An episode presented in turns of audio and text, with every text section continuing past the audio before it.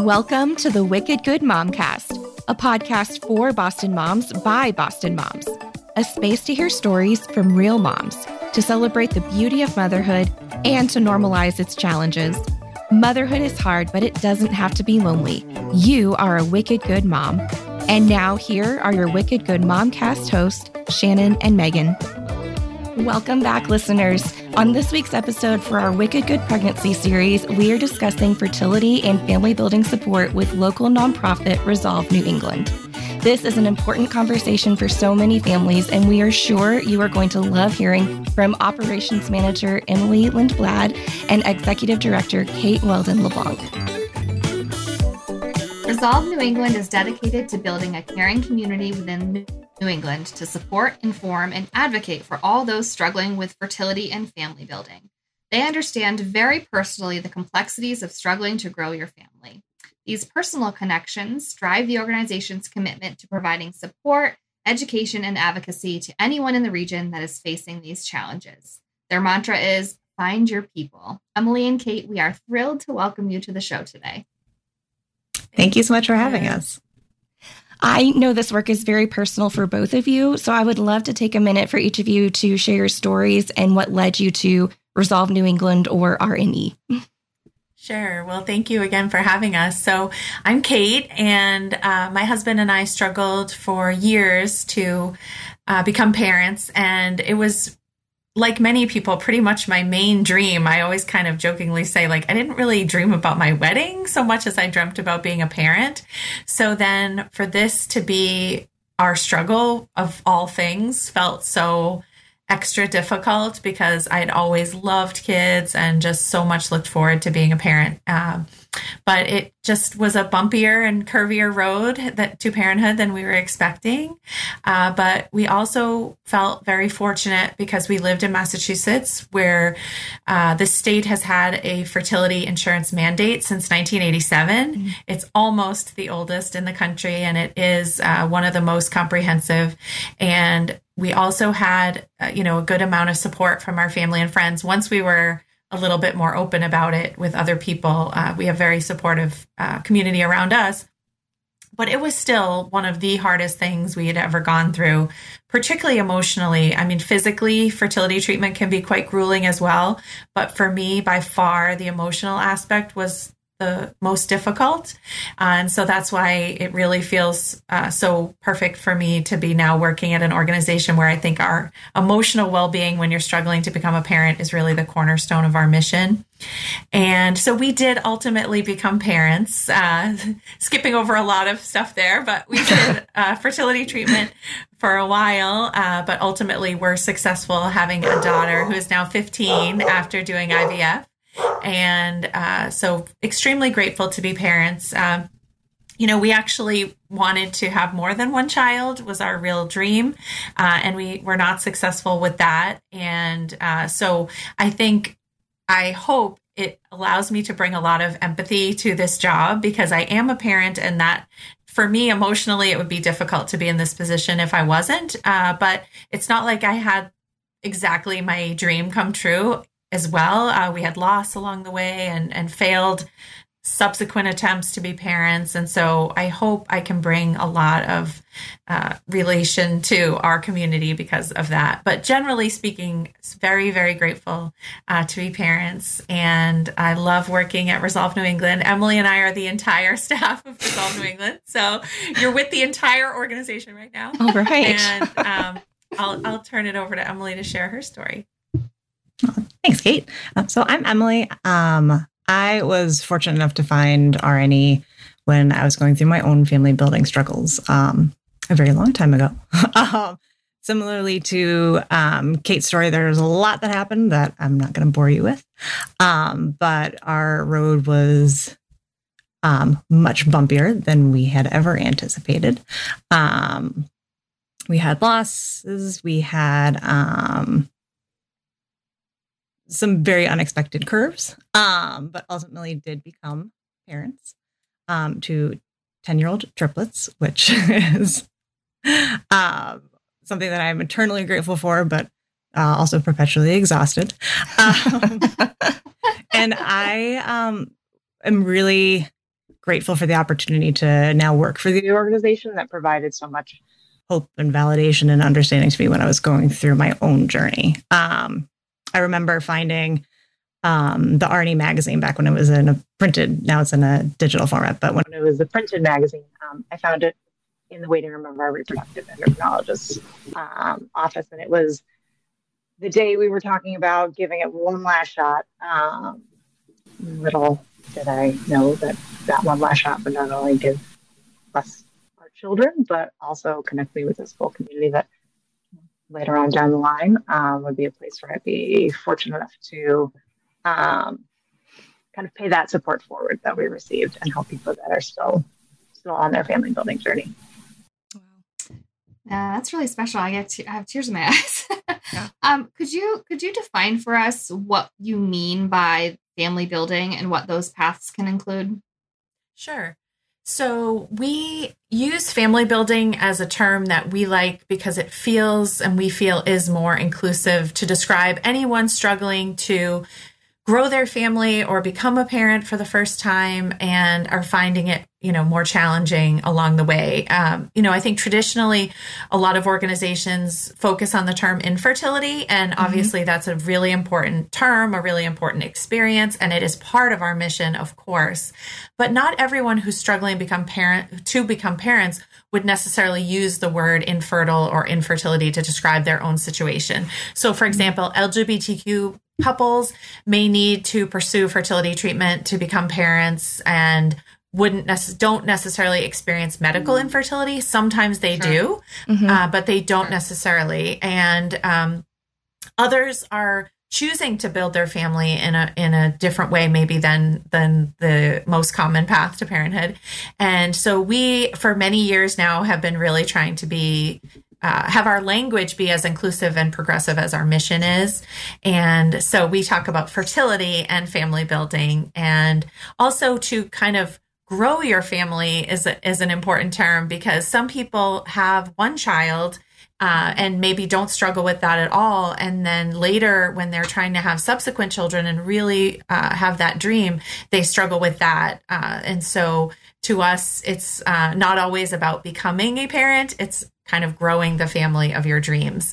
Uh, but yes, there are many paths to parenthood nowadays, which is a wonderful thing. Mm-hmm. Uh, there's so many ways to be a family, and we really honor and celebrate all of them at Resolve New England. And so, just a few of them, by no means an exhaustive list, but uh, fertility treatment, as we talked about, adoption, surrogacy, uh, you know, sort of unique family constellations that come up uh, you know by choice. So there's many ways uh, to grow a family and we really try to support people all through mm-hmm. that. Uh, for example even within fertility treatment there are different paths. Uh, some people uh, utilize donor conception which is mm-hmm. either a donor egg donor sperm or donor embryo uh, to to make their dream of parenthood come true. And it really is quite amazing. And so one of the things that we work hard to do is try to make those paths more accessible to to anyone who needs them. I really love that and I love that it's not just a focus on fertility but that it's it's way more inclusive than that. And I really really appreciate that. I actually just wrote that down. I wrote about because uh, at Boston Moms, we're always trying to make sure that our language is inclusive. You know, it's it's consumed by so many people in Massachusetts, and I have never considered that, like the fertility and family building piece, um, where it's you're building a family. It might not actually be like infertility. Um, I wrote that down because I think that our language needs to be more inclusive too. So uh, thank you for that because you are already, you know, we're only eight minutes in and you're already inspiring me. oh, thank you. Sure. Sure. So the mission of RNE is broken down into three focus areas from what I understand, support, education, and advocacy. So I'm wondering could you talk to us about the support piece and what that looks like? Sure, I can chat about our support program. Um, so as you know, Kate and I have learned firsthand, um, when you are struggling to become a parent or struggling to um, grow your family, it can be messy, complicated, um, scary, heartbreaking, all, you know, mm-hmm. the whole package of emotions. you can experience them in the course of you know one day, let alone mm-hmm. the years that it can sometimes take um, to to build the family of your dreams. Um, so what we really strive to do at RNE is to make sure that people have a place where they can go where they feel that they're not alone in their struggles, whatever mm-hmm. they might be. Um, that they can get support, understanding, validation, resources, that they can be a part of a community who truly understands what they're going through. Mm-hmm. Um, as supportive as your friends and family can be, um, sometimes they just don't get it. And being around others who really, truly get it can make a huge difference, um, especially in some of those darker moments. Um, as Kate mentioned, there are so many wonderful different ways to build families. So we try to align our support to um, match all of those different pathways. So um, the hallmark of our support is our peer group program. Um, it's actually been a part of RNE since it was founded way back in the 70s in Belmont, Massachusetts. Um, and we try to offer groups that are tailored to whatever your family building experience might be, whether they are um, fertility treatment related, whether they're adoption, uh, conception, surrogacy, pregnancy loss, um, we have 16 different groups at the moment. So we're really um, fortunate to offer due to our really amazing volunteers. Um, they're all people who are from New England and beyond who have experienced their own family building challenges and now are um, coming together to support others who are still on their journeys. Um, and it's really, it's really something magical when you get to see people come together and say maybe the things that they've been too afraid to say out loud mm-hmm. before um, and to find that they're they're part of a, a, larger community they're part of this like virtual group hug that, yeah. where everyone understands that um, you know, this is really hard but you don't have to go through it alone um, mm-hmm. i think another thing that makes RNE really unique is the wide range of different options that we offer because you never know what sort of turns your family building is going to take.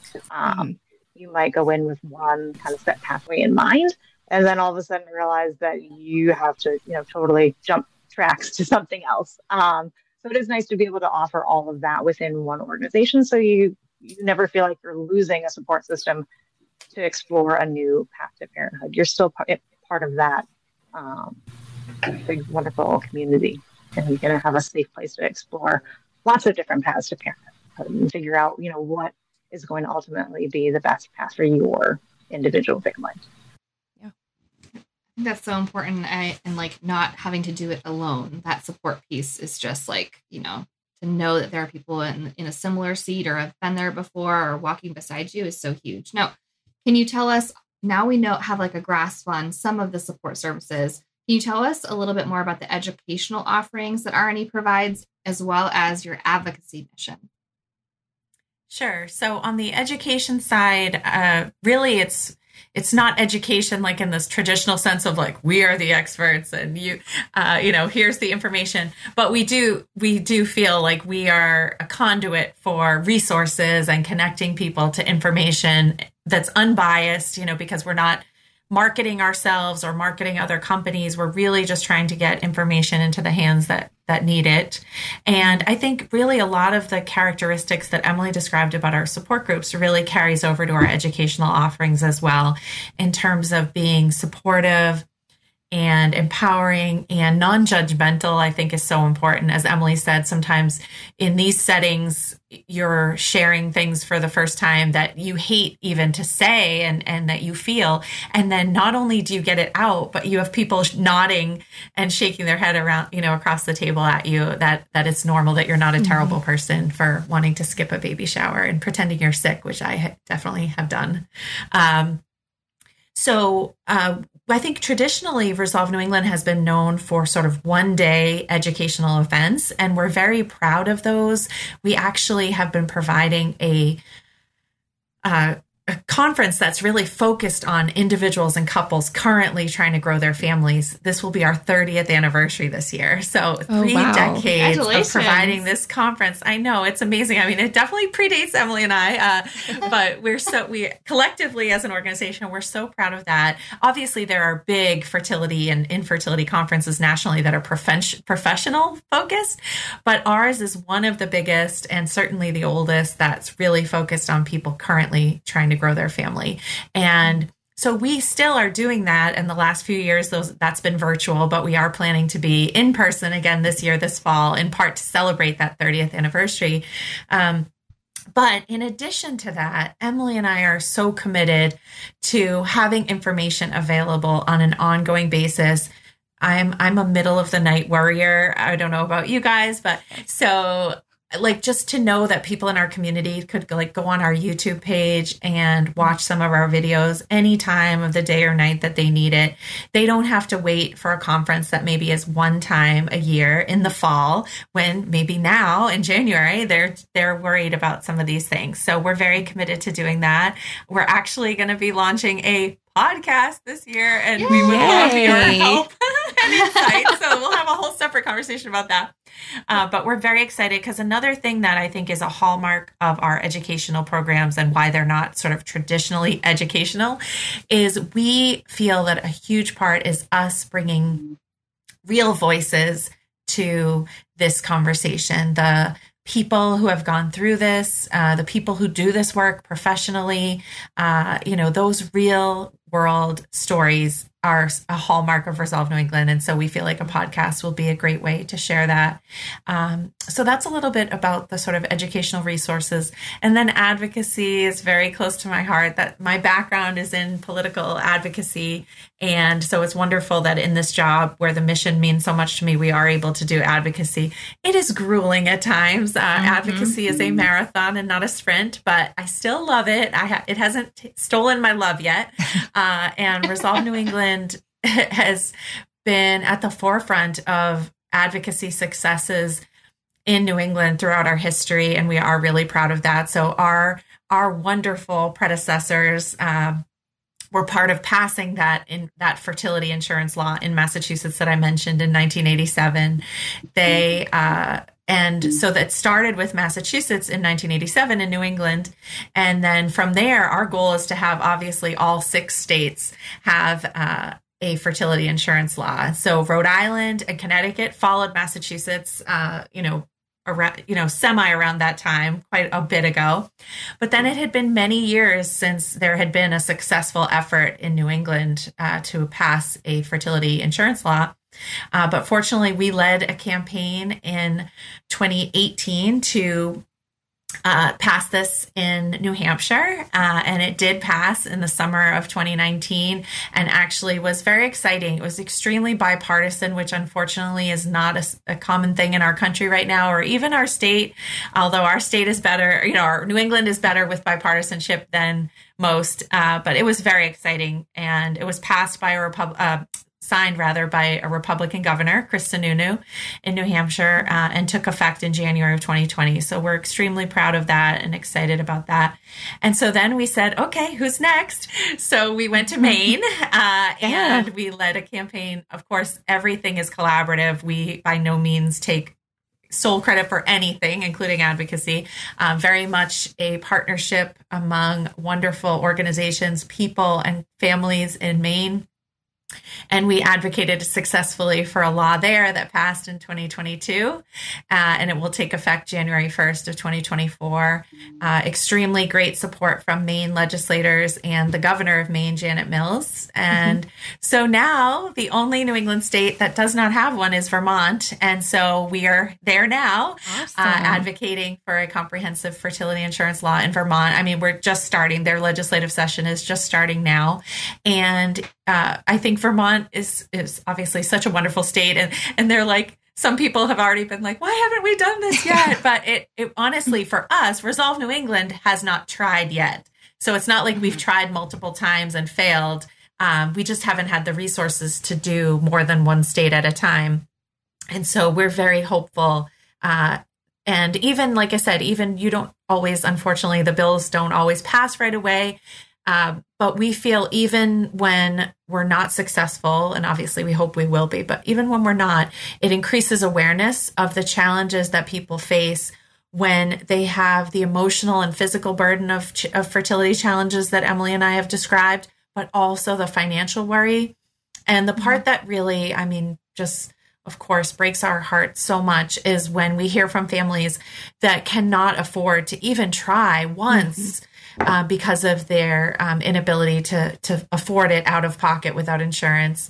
And so we really feel like it makes economic sense for a lot of these states too. And honestly, I think that's part of why it's gotten bipartisan support. Mm-hmm.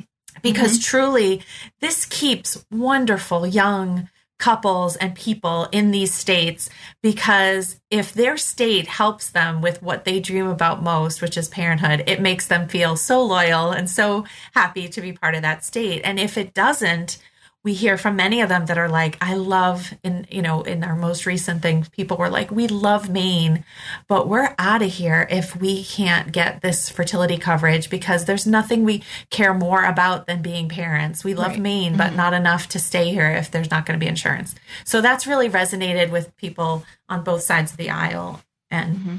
so that's, that's amazing. I mean, that's such a huge undertaking. I'm just, I'm blown away. I think that's fantastic.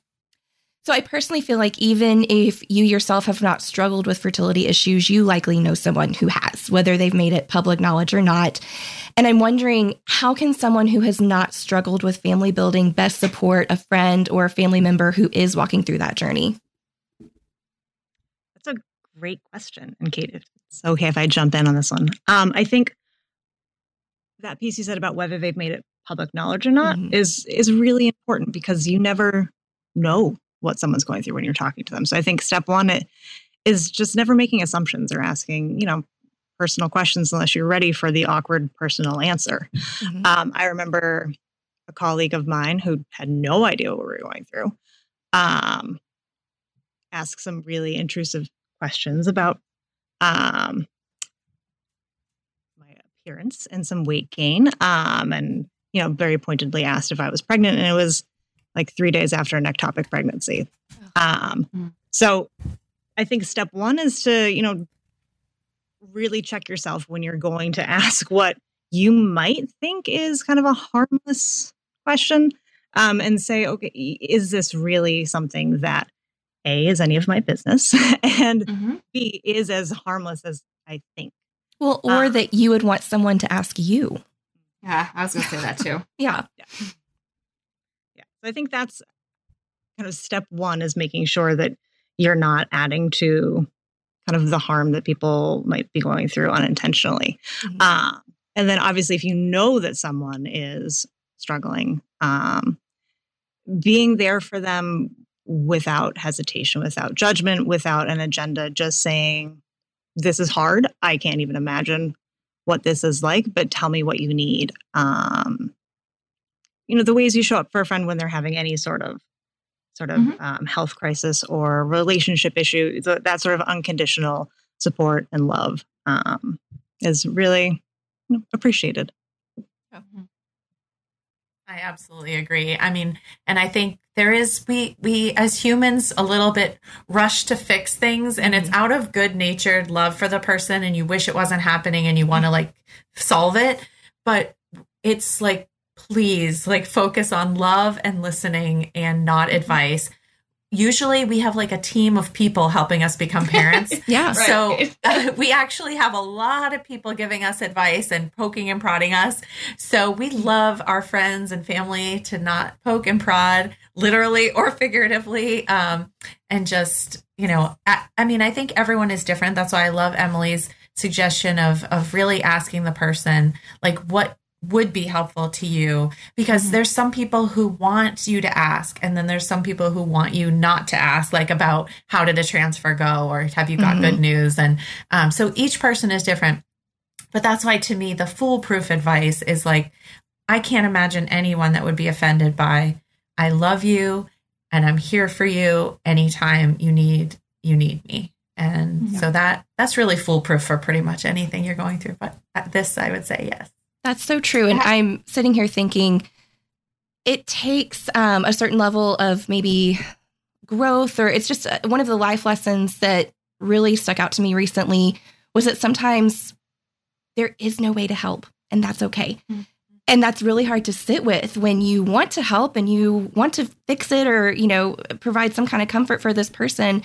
I went through uh, something with my mom a couple of months ago, and I had a person in my life who meant well. And I knew it at the time that they meant well and they wanted to help. But the way they were helping was stressing me out more. It wasn't helpful. It was maybe how they would have wanted help. But as you're saying, they didn't ask me, is this helpful? They just did it. And it wasn't. It, again, was more stressful than it should have been. So I think that that's really hard to just be maybe not even comfortable, but willing to sit in the seat where knowing you've offered your support and then you just kind of have to wait. There you can't be actively helpful and that's okay because sometimes that's more helpful.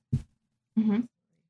sometimes it's just a matter of being there. And i also think just as as somebody on the outside of this i'm thinking about you know you have like groups and, and other ways to be to have to offer support through rne and it's totally possible that the person walking through that experience is getting that in that kind of setting. So they're getting the back and forth kind of um, i've tried this have you tried this? Those kinds of recommendations from their peers in that time. And so understanding that if you especially if you are not a peer sometimes it's just better just to be there just be be there.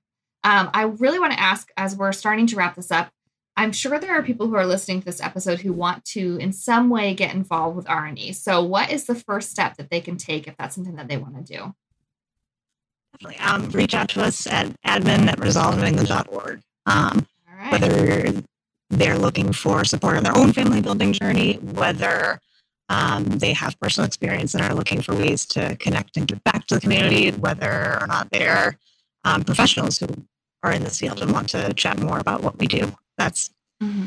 the, the, best best starting point. We love connecting with people and hearing people's stories and figuring out um, what would be a meaningful fit for them. Great. It's perfect. And the last question I wanted to ask Do you have any words of encouragement that you would love to leave with a listener who is struggling or hurting right now or feeling any of the emotions that we've talked about in this episode? Of course. Sir. I mean, we have so many, but, but I would say I really reiterate that uh, you are not alone. And I just the emotions you're feeling are normal and understandable and you're you're like I said not a bad person. They are unfortunately very common emotions. You're just not used to feeling them. I know for me I was just so angry and jealous and just things that I usually generally am not. And mm-hmm. they didn't sit well eh, because I was like oh you know these are not enjoyable emotions. But one of my big things now, I guess, through time, uh, as you were saying, in growth, is just that we can control our behavior, we can control our words, uh, but we really can't control our feelings. And all we can do is really get through them and and uh, and getting through them with others is so much easier. And so that's why we say find your people. That's why we feel uh, reducing that isolation is so critical. And uh, so we, you know, I like I say, we do a walk every year, and I always say at the mm-hmm. walk, people are probably here sick of me saying find your people, but I don't think they are. I hope they're not. and I, but I always say to them, like, for because some people, the the walk is the first thing that Resolve New England has that they've ever come to, and I always say, well, if you haven't found your people yet. Now you have. That's us, mm-hmm. you know. So I say that today to your listeners too.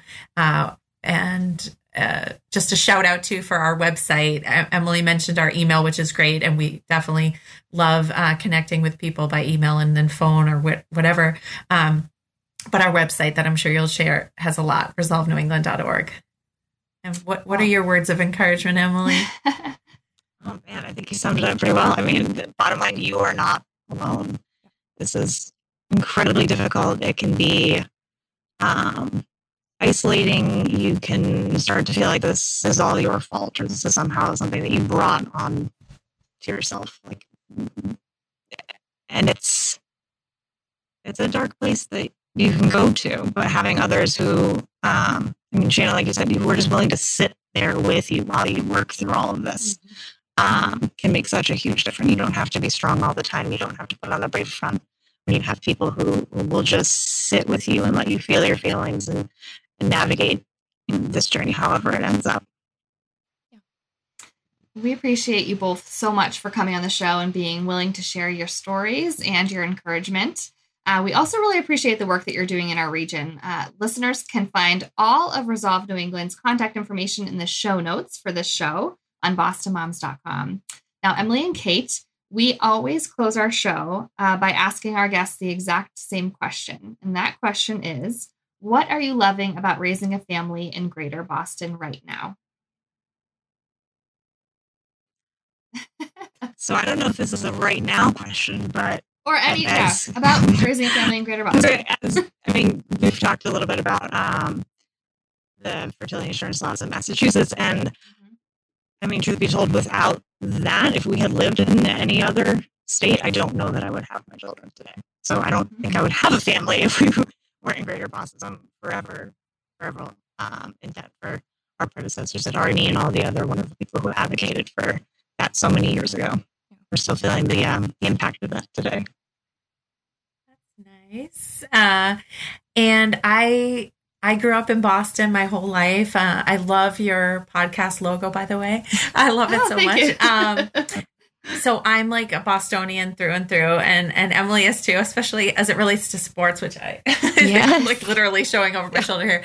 But I um my favorite thing, though, about raising a family in the greater Boston area is our di- rich diversity. And that includes the amazing diversity of families, like I mentioned. And I think that just enriches all of our lives that this is the environment in which we're raising our families. And our values, I think, uh, really lean towards helping each other out and uh, supporting each other. And that's just such a special uh, environment to have a family. I would completely agree with that. Agree. Yeah. Thank you again to our guests for sharing with us today. We will be back with a brand new episode in just a few weeks. So, in the meantime, subscribe and leave us a positive review. Until next time, you are a wicked good mom.